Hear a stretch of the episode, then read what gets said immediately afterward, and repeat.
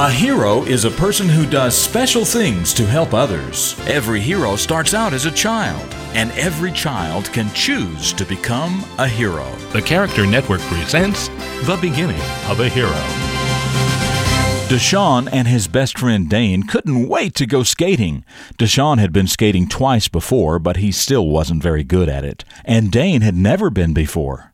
Then came Saturday, and DeShawn's mom took them to the skating rink. Dane was having a pretty hard time and was looking kind of clumsy.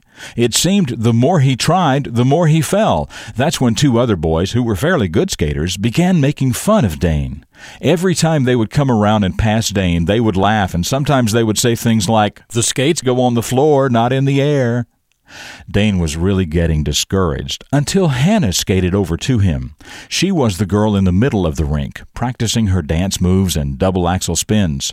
Don't listen to those guys, she said. You're doing a lot better than I did when I started. Just keep practicing and you'll be better than them in no time.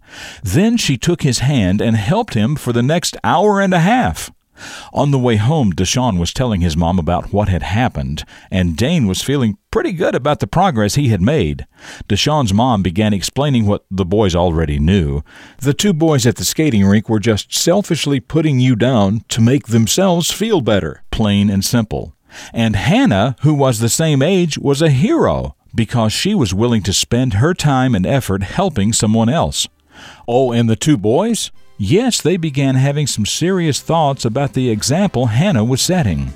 And it wasn't long before they found themselves actually helping other people too, instead of hurting them. I'm Jim Lord. That's what I know about the beginning of these heroes, and I know that you can become a hero too.